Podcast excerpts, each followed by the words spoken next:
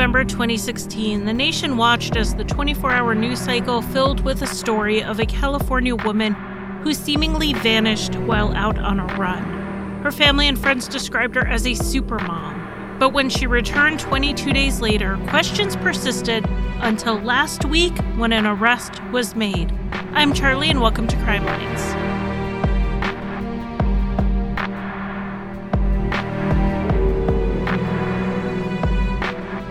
Welcome to Crime Lines. This is my week off, so naturally I am releasing an episode.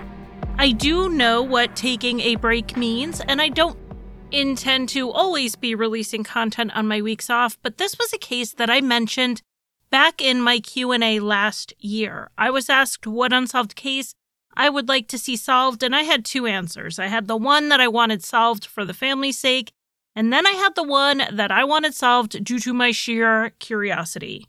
My sheer curiosity case was the disappearance and reappearance of Sherri Papini. The reason I'm so curious about this case was that her story didn't really add up, but on the other hand, she did have injuries when she returned, scarring and disfiguring ones. So would she have really done that to herself for what? A three week break from being supermom? Well, according to a criminal complaint against her that was just filed, she did do it to herself. Though, as for the why, we may have to wait until trial for that answer. I tend to not cover cases that are pending trial because I like to wait for the defense side so that I can give you a comprehensive look at things. I make a lot of mistakes as a podcaster, but giving one side of the story particularly the government side, is generally not one of them. But I said back in that December Q&A that I wanted to know more about what happened, and the 55-page affidavit in support of the criminal complaint was just released. And it gives a lot more information as well as what the prosecution says happened. Given that I had a week off and I was spending my time taking notes from the affidavit anyway, let's go ahead and just cover it now. Should this make it to trial and have some bombshell evidence or a really solid defense, I can do a full episode on it then. Before we get into the affidavit specifically, I want to start off with the event that kicked this off so we all start with the same base understanding. So let's start there. On November 2nd, 2016, 34-year-old Sherri Papini texted her husband Keith at 10:37 a.m. asking if he would be home for lunch. He said he wouldn't, and that's the last time anyone heard from her that day. When Keith got home from work around 5 p.m., Sherri and their two kids were not there. He then found out that the kids were actually still at daycare. Sherri had not picked them up as she usually did. This was immediately alarming to Keith, so he used the Find My iPhone feature to figure out where Sherri was. It tracked her phone to the intersection of Old Oregon Trail and Sunrise Drive in Redding, California, which was less than a mile from their home. Keith went down to the intersection and he didn't find Sherri, but he did find her phone with wired earbuds attached. But it didn't look like the headphones had been ripped away or the phone thrown. The wires were loosely wrapped around the phone and it was lying neatly in the grass like someone had put it there. Keith later said to investigators that he found this strange. In the wires of the earbuds were some long blonde hairs consistent with Sherri's. Keith then contacted the police around 5:50 to report Sherri missing. In talking to the neighbors, they did have witnesses who said they saw Sherri jogging on Sunrise Drive around midday. She was wearing athletic wear and was not carrying anything like a bag. A check of the family's home found that Sherri had not taken anything with her. No one saw or heard her get into a car, whether by force or voluntarily, but this is an area where the houses are set back from the road a bit, and the lots tend to have trees. The national media grabbed onto the story. Sherri was an attractive, petite, blonde supermom who had a picture perfect family, and she was gone. It was not unlike the Gabby Petito case or the Shanann Watts case as far as publicity around it went. Everyone was talking about this case. A difference with both the Petito and Watts cases was that Sherri's husband Keith was not a suspect. People had seen Sherri after Keith went to work, and there was no evidence he went home that day. In fact, there was evidence he didn't go home prior to 5 p.m. He also passed a polygraph. Though he did get some criticism online for seeming a little eager to collect money through a GoFundMe, the police had ruled him out within the first week. The family did collect money, both to offer a reward, but they also set up that GoFundMe, and that was meant to cover expenses relating to the search for Sherri. The police did warn the family to be careful of people who would be trying to take advantage of the situation, and they said they weren't even sure this was an abduction at that point. For the 22 days Sherri was missing, her family made almost daily appeals through the media. And then on Thanksgiving Day 2016, Sherri returned, showing up about 145 miles south of where she was last seen by neighbors. For those who don't have their 2016 calendars in front of them, Thanksgiving was November 24th. Around 4:30 a.m., a number of 911 calls came in about a woman in the middle of I-5.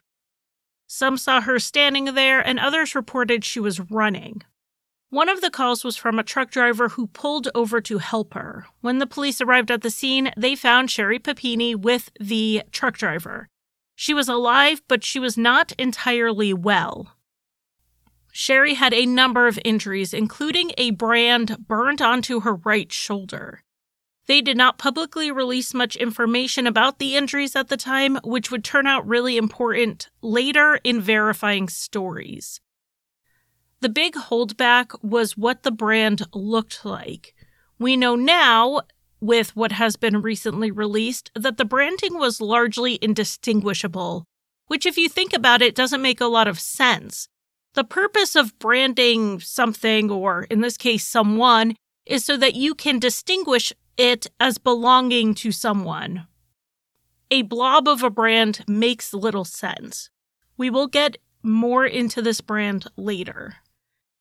An early report was also released saying that Sherri was, quote, heavily battered, and the affidavit gives the list of injuries as a swollen nose, bruises on her face, pelvis, and legs. Sherri also had rashes on her left arm, left thigh, burns on her left forearm, and ligature marks on her wrists and ankles.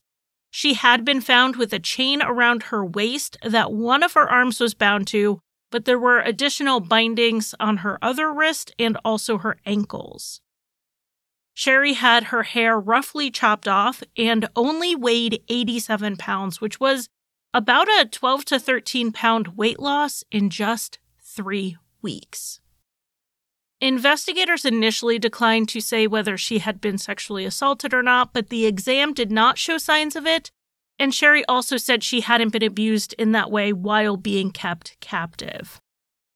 What had been made public about Sherri's account of what happened was that she had been kidnapped at gunpoint by two Hispanic women in a dark colored SUV and she was held before one of them decided to release her. She even sat down to provide composite sketches that were released through the media. No motive was ever really explained to the public. There was some speculation that this may have been a human trafficking situation, but experts worked pretty hard to dispel that. This case did fuel a lot of my kid was almost kidnapped at Walmart Facebook posts for a bit. There is a clear fear people have of human trafficking and that people are just being snatched off the street. But the research has shown that human traffickers pick people who won't be reported missing. Or if they are, it will be delayed or it won't get a lot of attention. Their horrific work thrives on staying under the radar, so they tend to avoid the national news. The case, in the public eye at least, didn't go far after this. Not a lot was being released about what was happening behind the scenes, but a little digging into Sherri's past by the media did cast more suspicion on her story, even without any official police press releases. One of these things was a MySpace blog type post from 2007 that was made by an account using Sherri's maiden name.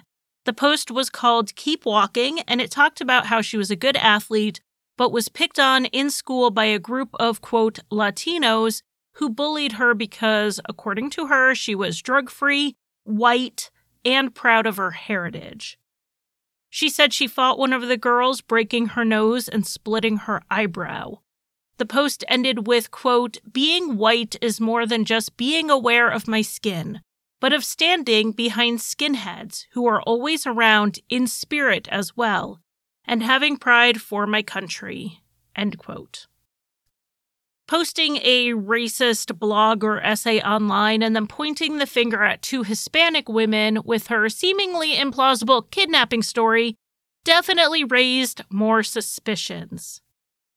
The next thing uncovered was when the Sacramento Bee obtained an incident report from 2003 that alleged Sherri accused her mother of abusing her when Sherri was actually inflicting the injuries on herself. Her mother had contacted the police about it, though the family widely criticized the paper's decision to publish this information from a family issue from so long ago. The next bit of information released to the public was that DNA was found on Sherri when she was found. What we knew at the time was that unknown female DNA was found on her body and unknown male DNA was found on her clothing. It did not match her husband. This was more or less the public information that we have been given over the last five years. But now that charges have been laid, we know that there was an active investigation going on behind the scenes that cast a lot more doubt on the abduction theory, more than just our collective side eyeing of Sherri's story. You know the phrase tip of the iceberg? That's a good representation of what they released publicly versus all of the information they had. So now we are going to delve into the affidavit and what it said. These types of filings are broken into sections and they're not generally in the order of the best way to tell the story because that's not the point of them. But that is the point of Crime Line, so I'm not going to just walk you through it in order or read it to you. I have diced it up, I've rearranged it. We are going to make this easy to follow and not repetitive. A quick disclaimer what we are going over is a lot of what the investigation uncovered. However, it has been written up to support an arrest. Everything is cast in the most favorable light to the prosecution. Sherri is innocent until proven guilty, and until this evidence is tested in court, it is all alleged. Let's start with the investigation prior to Sherri being found. The FBI came in early on this investigation, so forensic and digital searches were done quickly. Stored in Sherri's phone, they found two phone numbers that belonged to men, but were listed under women's names in her contacts. Being stored under fake names was a red flag, so both men were investigated. The first man we know about was a lead that had been made public. He lived in Michigan and he had met Sherri when she was out of town for work in 2011 while she was married to Keith. He said they spent the weekend together, and the affidavit isn't more explicit about what this weekend entailed. But he did say they stayed in contact through texting over the next few years. He described the texts as flirtatious, and he had a business trip to California planned for November 2016, and the two made plans to meet up. Investigators traveled to his home in Michigan to interview him and, frankly, to see if Sherri was there. He told them everything that had happened between the two of them, including that he didn't end up seeing Sherri while he was in California. They were able to verify this and that he had no involvement in her disappearance. The second man was someone Sherri knew from her late teens. They met at a youth program and dated for several years. He told the police that Sherri had made up stories to get attention back then and accused multiple people in her family of abuse and then accused him of abuse after their breakup. The affidavit doesn't give any more information about their interactions or why he was in her phone under a fake name all these years later. The investigators also spoke with someone from the youth program where Sherri and the second man met, and that person characterized Sherri much in the same way. Like the incident report the Sacramento Bee reported on, the accusations of Sherri being an attention seeker who accused everyone of abuse were from 15 years before she went missing. She could have grown and matured a lot during that time. This did show the start of a pattern of behavior, but the question was did that pattern continue? The police also spoke with Sherri's first husband, a man named David, who brought some of these accusations a little closer in the timeline.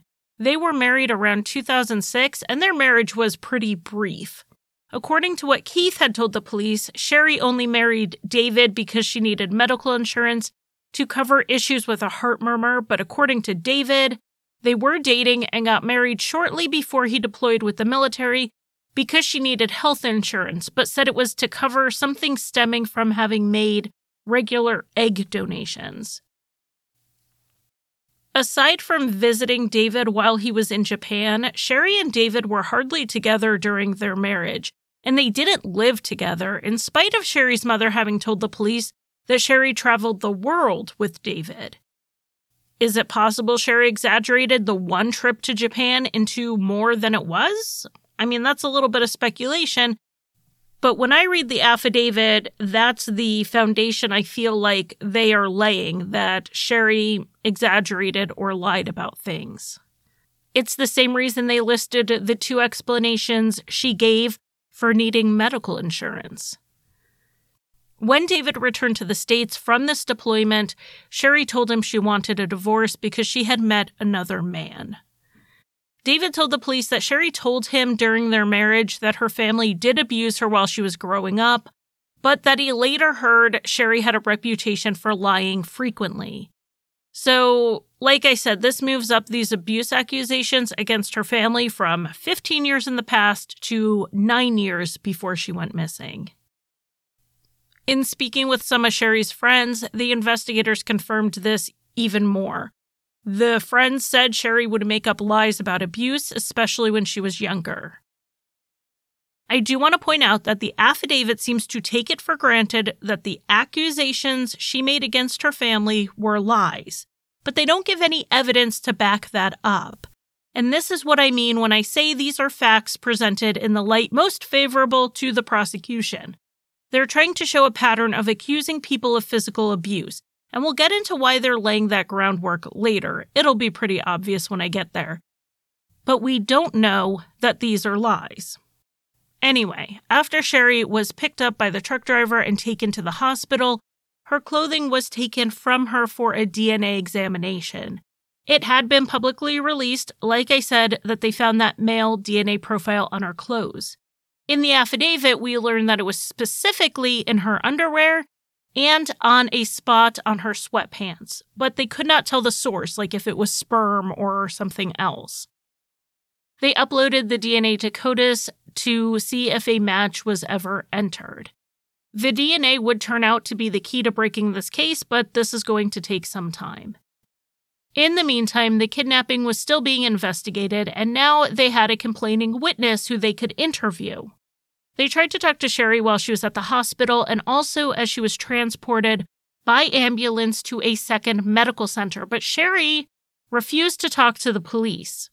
Approaching the situation as having a traumatized witness, they handed a tape recorder to her husband Keith and had him at her side asking her what happened while they stood off to the side. And that's where we get Sherri's story.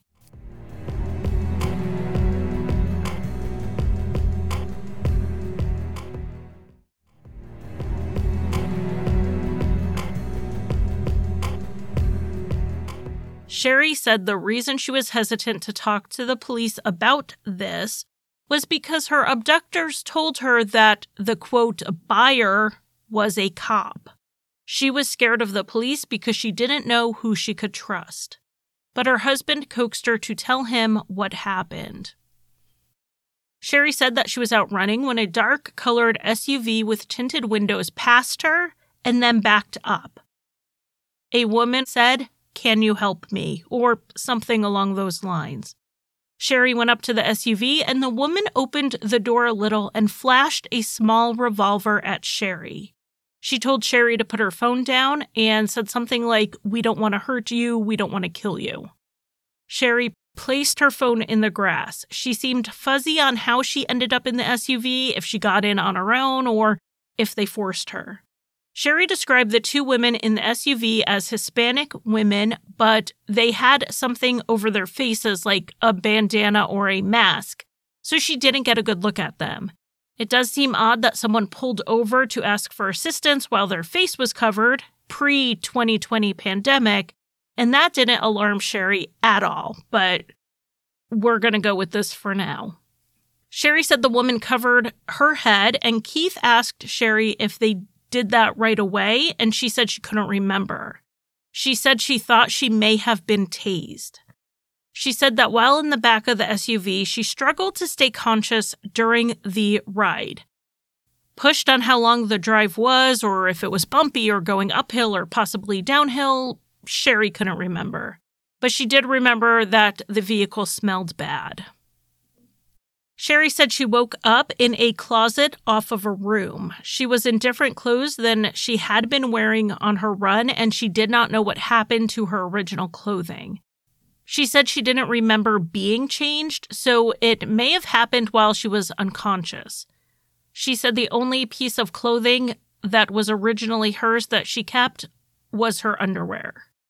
She said they kept her in the small room and she was given a bucket with cat litter at the bottom as a toilet. She was chained to a pole in the closet by a waist restraint, and it wasn't long enough to reach the door, but she could reach a mattress. She would have her blanket taken away if she made any noise, and she was only fed once a day, usually something like rice or tortillas or cream of wheat and sometimes apples. She said sometimes they would give her additional food in exchange for compliance. She did say she wasn't sexually assaulted, so this compliance was more behavioral. Sherri said that in addition to telling her that the person buying her was in law enforcement, they read her articles that said she ran away on her own. They made her believe no one would be looking for her. Sherri said she could hear her captors playing music loudly, music she called, and I quote, that really annoying Mexican music. She said she did try to escape. The first time she tried to escape, they caught her, tied her to a table, and branded her on her shoulder. She said that they told her she had to be branded because that's what her buyer liked. She said she didn't know his name or if they had said it because the women mostly spoke Spanish, and she didn't know much more than a few words of the language. Yet she also told the police a few things that they talked about, and according to the affidavit, this included medicine, traffic cameras, a delivery date, gambling, and hurling insults at her in Spanish. So it seems Sherri's understanding of Spanish vocabulary was rather eclectic.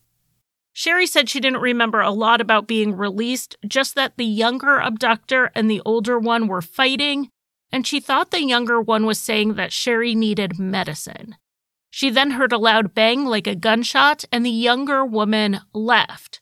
Sherri was alone and she fell asleep only to be wakened by the younger woman later, a pillowcase put over her head, and then she was put into a vehicle.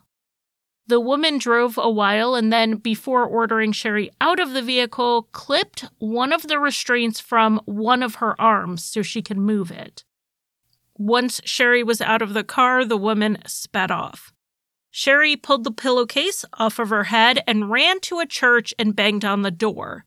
No one was there, so she went out to the highway to try to flag someone down. That's when the 911 calls came in. Security cameras did catch some of this, like Sherri banging on the church door. Sherri was shown a variety of makes and models of SUVs, but none of them seemed to match the vehicle she was in. Sherri was asked about sights and smells and sounds that might help figure out where she had been held. She said it was cold and rainy, and she remembered there being a fireplace because she could smell it. She heard birds, but that was about it because the loud music they played drowned out most everything else. Based on what she could remember, investigators believed she had been held in the mountains, so they focused on areas of higher altitude. Sherri was again questioned at her home a few days later, and she gave some more details. They did want to talk to her by herself, but she insisted her husband stay with her. In this interview, they had Sherri start back on the day of her kidnapping, but before the actual event. What did she do that day? Sherri said she did her usual routine of taking the kids to daycare and then went home to do some house cleaning and wrapped a Christmas present for her husband. She then texted Keith about coming home for lunch, as was reported in the media, but the actual message she sent was a little racier than what was reported. She actually suggested he come home for sex on his lunch break. When Keith couldn't make it home, Sherri said she decided to go out for a run. This wasn't something that she had been doing recently because she had a breast augmentation surgery, so she had to stop running for a while while she healed. But this is pretty important because if she was targeted, someone probably watched her habits. This run wasn't something she had been doing every day because of the surgery. She was training for a 5K, so she said she opened up the app on her phone that was helping her build back up to running that far. She was listening to a certain song on loop because it was a good pace keeper, and that song was actually playing on her phone when her husband found it. Sherri gave much of the same information about the abduction, and she did mention this time that her hip started hurting while she was lying in the vehicle. She was asked how long it generally took for her hip to start hurting when she was lying in one position, and she said around 40 minutes based on a recent experience where she laid down watching TV. These little questions seem unimportant, but they are the ones that are getting a better idea of how long she was in the SUV. Sherri said that her wrists were bound by zip ties behind her back when she was abducted and that she chewed them enough to break them while she was in the closet, but she didn't explain how she got her wrists in front of her in order to do this. She also added that the two women came in the room pretty much any time she made noise, so they were guarding her 24 7. Sherri talked about her first escape attempt pulling a board off of the window. She said that they caught her and they struck her. In her first statement, she said this is when she was branded, and when she was asked about this again, she said no, she was actually branded at a different time, and that was a punishment for making too much noise. Asked about this discrepancy, Sherri asked if being tased would mess with someone's memory. She was told it would not have, and the affidavit notes at this point that she never brought up being tased again. Sherri was asked about details with this branding, and she said she couldn't remember a lot because of both the pain from the branding, but also lying on her stomach and the weight of her body on her still healing breast surgery. She thought it was the older woman who branded her and that the tool used was small, like the size of a screwdriver. She speculated that it may have been a crafting tool. In this statement, Sherri said she passed the time by sleeping a lot and by exercising.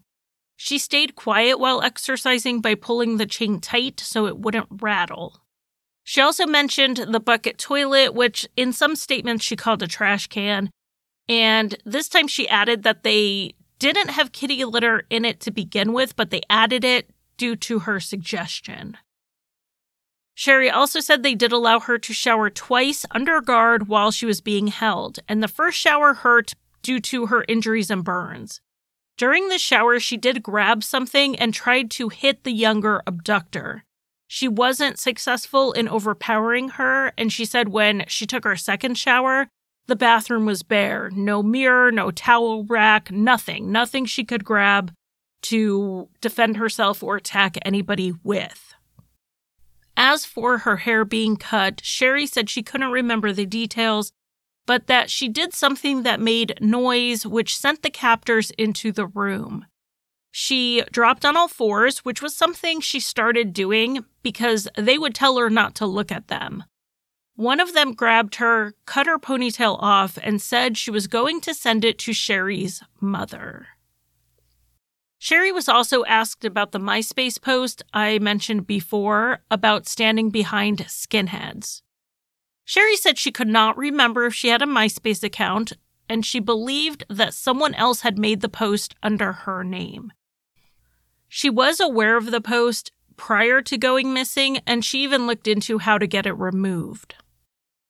Sherri was next interviewed by an FBI forensic interviewer in early March 2017, four months after the abduction. This was the first time she had an interview without Keith with her. Sherri again expressed distrust of law enforcement because she said she still wasn't sure that a cop wasn't behind it. She looked at the floor for most of this interview. Sherri told the beginning story pretty much the same, and when she got to the zip ties, she was asked how she got them from behind her to in front of her so that she could chew her way free, and she said she didn't remember. There was an inconsistency in this statement to her older statements when she was asked about the abductors reading her articles about how no one was looking for her because they thought she ran away voluntarily. Sherri now said that they didn't read the articles, but rather just told her about the articles, and they told her about these at the time they cut her hair. Over the next year or two, Keith and Sherri would contact the FBI a few times with some more things Sherri would remember, like what a carpet looked like and also a better description of the gun. They would also provide photo examples of things Sherri remembered, like the type of table she was on when she was branded and the type of instrument she thought was used to make the burn marks on her forearm. Keith also sat down with Sherri and they essentially sketched out a floor plan of the space she had been kept in. The FBI sat down with her and created the composite sketches and showed her mugshots of people who resembled them. The more they talked to Sherri, though, the more contradictions in her story would pop up. They tended to be small things, like saying that it was the older woman who told her the cop was the buyer and then switching it to saying it was the younger one. But there were things she was super consistent on, like the bar in the closet she was chained to, and a crack in the bathroom tile and the boards on the windows. None of the revelations sent in by Keith and Sherri led to the identity of the people who allegedly kidnapped her or to the source of the DNA. So, in September of 2019, the investigators decided to pursue familial DNA to find the source of the male DNA on Sherri's clothing. This was run, and in March 2020, they found a man who was a potential relative of the source of the DNA. This man had two living sons, one of whom just happened to be one of Sherri's ex boyfriends. While you may see his name in the media, it has not currently been officially released, so I'm just going to call him John. In June 2020, the FBI took John's trash from outside of his home and found a green tea bottle. They sent that in for DNA, and it was a match to the unknown male DNA profile. In July 2020, investigators looked at John's brother's social media accounts. They saw a photograph from John's apartment, and in the picture was a coffee table very similar to the one Sherri described in August 2017. This description was of the table she said she was branded on. With this information, investigators interviewed John on August 10th, 2020, and this is when it all came crashing down. John came clean. He said he planned to if the police ever showed up at his doorstep, but he had opted not to go to the police himself. John admitted that he was with Sherri while she was supposedly kidnapped and held captive. John said he and Sherri had known each other since they were teenagers, and they had even been engaged at one point. They had been out of contact for years until he found a bunch of old photos and mementos from their time together. So he put it together in a package and mailed it to Sherri's parents to give to her. This was in 2015, and Sherri reached out to him shortly after this. In talking to John, Sherri told him that her marriage was abusive. She claimed that Keith would beat her and rape her, and though she filed police reports, nothing had been done about it. For the record, there is no evidence she ever went to the police to report abuse. But I think we can now see why this affidavit was making a background case for false accusations of abuse. Eventually, Sherri told John that she was making a plan to leave Keith. Though John and Sherri initially used their regular phones to talk, they both eventually got prepaid burner phones for Sherri's safety. John said the plan was Sherri's idea and he was just helping her, but he did admit the plan wasn't very well thought out because there was a plan to escape, but as far as he knew, there wasn't really a plan for what came next, except that Sherri would stay at his apartment for a while. On November 2nd, John got up early and drove the eight to nine hour drive from his home in Southern California to Redding. He had his friend rent a car for him so the car could not be traced back to him, even if it was spotted. He waited in town until Sherri contacted him to say that it was time to meet up. Sherri sent him a text saying where to pick her up, and he remembered it was a street with the name Old in it. He saw Sherri walking as he drove, so he pulled over and she got into the back seat where she laid down. They then drove straight to his home in Costa Mesa, stopping for gas and coffee. He said that she did express some concern for her kids, but that was about all. She slept most of the drive. John said that while at his home, Sherri stayed inside the whole time, though she did send him out to buy her some clothes. He got her sweats, socks, and some t shirts from a nearby department store.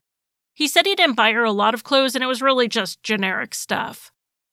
John said he then went about life as normal while Sherri laid low at his house. He was sleeping on the couch and she took the bedroom that was the least visible from the road. He said that they really did just hang out and that they were not intimate during this time. Aside from doing some cleaning, Sherri mostly spent time in the bedroom with the door shut, alone, and he wasn't even home that much because he did work full time. John also wasn't aware of all the hoopla around Sherri's disappearance because he didn't own a TV. He did believe Sherri may have known what was going on because he would see her reading the news on the prepaid phone that she still had with her. When investigators walked through John's apartment, they realized that the floor plan Sherri and Keith had drawn was John's place. The closet in the room she stayed in was pretty much identical in the details.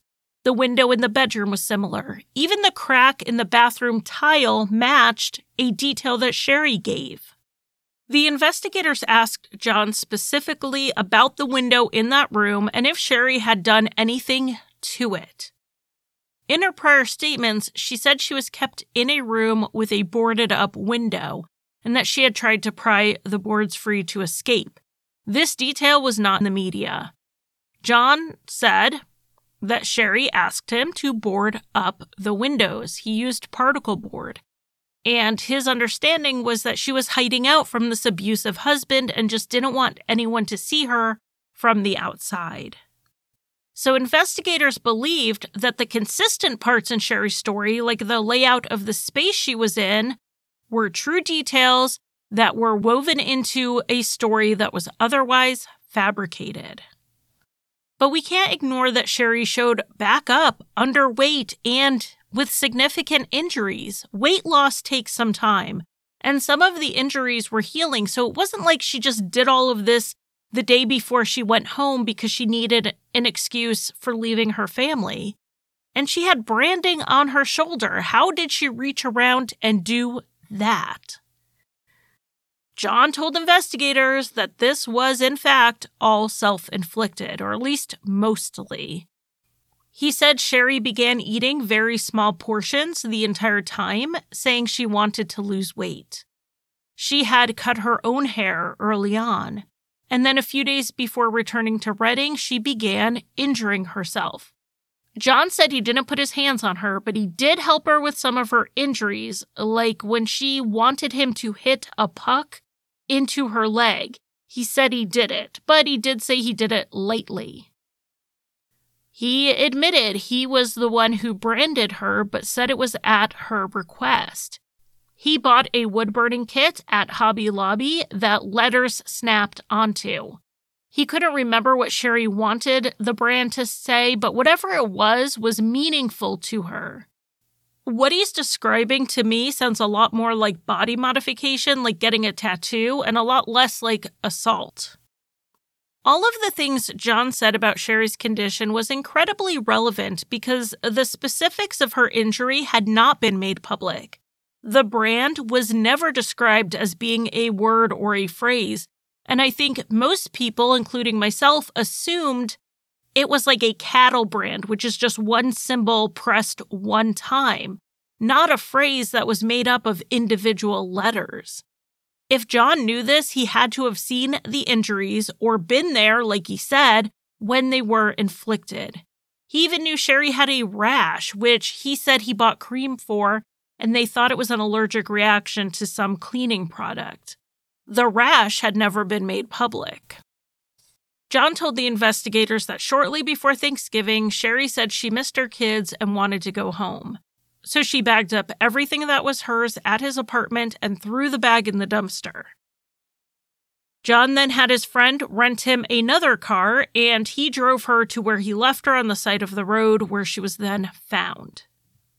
John said Sherri used items she had in a bag to bind herself before she got out of the car. She also had her prepaid phone with her, which she chucked out the window along the drive. After Sherri reappeared, telling everyone she had been kidnapped, John kept quiet out of fear that he would be arrested for it. But like I said, he told himself he would cooperate with the police should they show up on his doorstep, which they did. John said at no point were any women involved in this other than Sherri, and he did not know anyone who looked like the composite sketches. Now, none of John's story actually proves Sherri did this to herself or that Sherri went with him willingly. That's just what he says happened. What they can prove based on his statements was that he was involved, whether this was a runaway situation or an abduction, because he knew too much for him not to have been involved. But he could have reframed everything to look like Sherri ran away when he had actually lured her and held her against her will.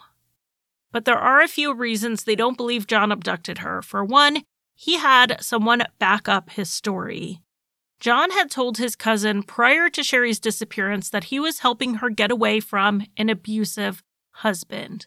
The cousin helped run interference on John's apartment keeping even the maintenance man out while Sherri was there. The cousin said he saw her twice during this time. One time she was looking out the window, and the second time he had actually gone into the apartment and Sherri was in the living room. When she saw him, she ran into the bedroom. Another big reason that they believe John's story is that they confronted Sherri with it, and she straight up said he wasn't involved. This was her chance to throw him under the bus or turn him in if he was guilty of kidnapping, but she didn't. So let's get into that interview in more detail because it's the basis of the first charge against Sherri. Days after speaking with John, an FBI agent and a Shasta County detective interviewed Sherri with her husband present. They opened by telling her that they wanted the truth and it was a crime to lie to a federal officer and asked her if she understood that. She indicated she did. So they asked her about the abduction again, and she continued with her original story. They then showed Sherri a picture of a coffee table that she gave them, saying it was similar to the one that she was on when she was branded. She said she remembered it. So then they showed her a picture of John's coffee table, which was similar. She said she couldn't identify it for sure because it had been too long. At this point, it had been nearly four years. They then showed her photos of John's apartment and pointed out all the ways it matched the place she said she was held. She said it was a little different, but admitted it was pretty similar. The bedroom, the window, the bathroom, the closet, all similar, but she said it was a little different. They told her that the picture she was looking at right then was the place they'd learned she had been at, and they even spoke with the family who knew she was there. Sherri said, Oh my God. They then asked if she wanted her husband to leave the room, and she asked if she could speak to Keith in private first. The investigators agreed to this. After giving the couple a little time alone, the investigators went back into the interview room and asked Sherri if she wanted Keith there as they proceeded. Sherri didn't answer, so they picked up where they left off and told Sherri that the only way to control things would be to talk to them. Sherri's answer was, quote, I know. I don't want you to find her. She's the reason that I get to see my children every day. End quote.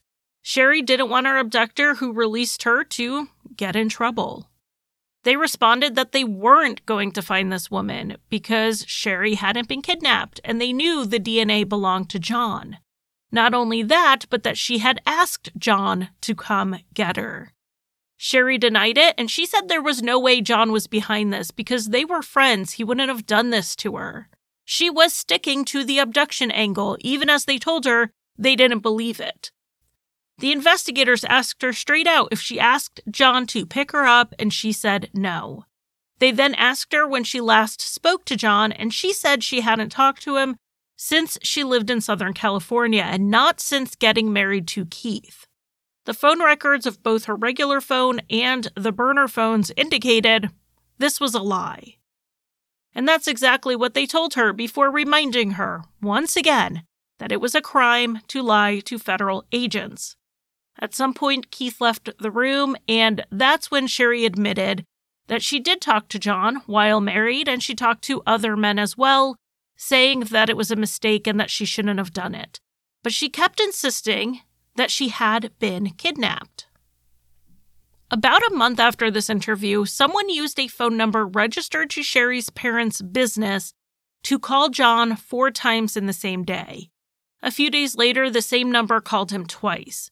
Then, a month after that, a number registered to Sherri's home called him four times in one day. Sherri or someone with access to the same phones she had access to really seemed to want to talk to John.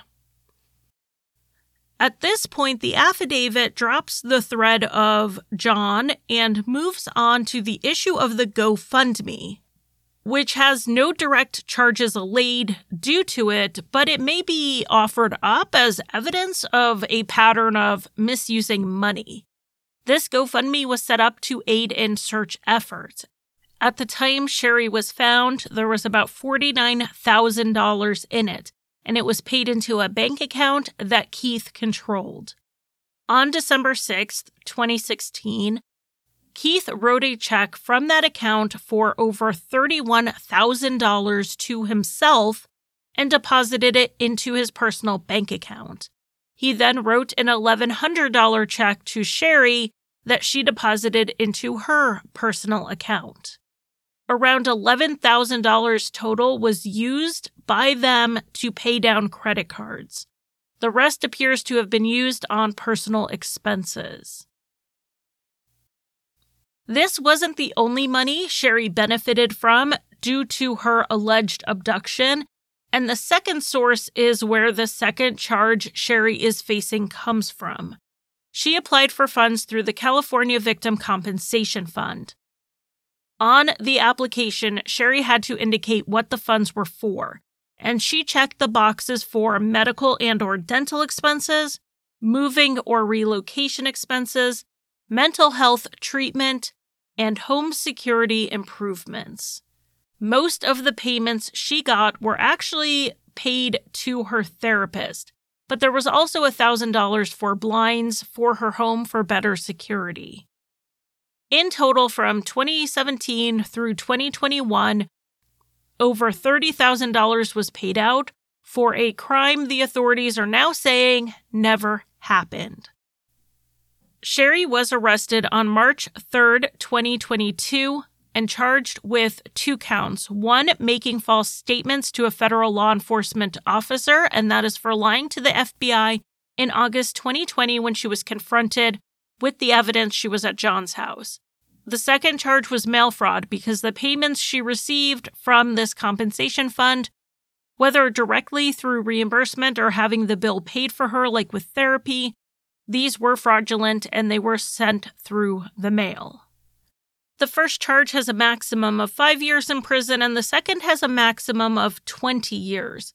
But there are so many variables in sentencing, including the fact she has no prior charges, that it's hard to even speculate on what time she's realistically facing if found guilty. While her family did not make a statement directly on the charges, they did criticize the behavior of investigators including how they arrested Sherri in front of her children. They said it was unnecessary and she would have made arrangements to turn herself in. She had cooperated all along and they had no reason to believe she wouldn't continue. The family did hire a PR firm, so I think we can expect all statements to have been carefully weighed. Sherri was initially held over the weekend, having been deemed a flight risk. There is a hearing on Tuesday, March 8th, and she may be released then. I'm recording this on the 6th, so if you're listening to this in the future, you know more than me on how that turned out. I'm looking forward to seeing the prosecution's case in full, as well as the defense. This is the federal case, though, and let's talk statistics. 98% of all federal cases are resolved through plea deals and they don't go to trial. So we may never get it that far. But if it does go to trial, I am going to be watching for the motive they are going to present. Are they going to say that Sherri ran away from her life and then regretted it? So she started concocting a story? Or are they going to allege she ran away the entire time planning to fake a kidnapping for attention? Or are they going to present a financial motive? After all, the GoFundMe money went right into her and her husband's bank accounts. I wonder if she realized when she applied for the Victim Compensation Fund that so little of it would be paid directly to her and that it would mostly go right to the therapist. And speaking of the therapist, that would be an interesting source of information, if not for a little thing we call privacy laws. There is a possibility we hear some psychiatric testimony if this does go to trial, or possibly with sentencing if Sherri is convicted, but we aren't quite there yet. I will keep you posted on any major developments, but for the smaller ones, I'll probably just put those on social media. I tend to be on Twitter and Facebook the most. So search for Crime Lines there for updates on this case and whatever else I post, and I will be back next week with a regular full episode. But if you can't wait, I did just release a 55 minute episode on Patreon. That's patreon.com slash crimelines if you want more content. And I'm going to wrap this up. I didn't write a conclusion. I researched, wrote, rewrote, recorded, and now I have to go edit it all on a Sunday. And I just didn't write a conclusion. And my brain is done, so I can't think of one. So, anyway, back next week. See you on social media. Good night, everybody. Thank you for listening. You can find Crime Lines on Facebook, Twitter, Instagram, and occasionally TikTok. Crime Lines is on Patreon, where I offer early and ad-free episodes as well as bonus content. Visit patreon.com slash crimelines. If you want to buy me a coffee, the official drink of Crime Lines, you can give a one-time donation at basementfortproductions.com slash support. And if you need a palate cleanser after listening to heavier true crime shows, check out Rusty Hinges, an allegedly funny history, mystery, and true crime show that I co-created and write for.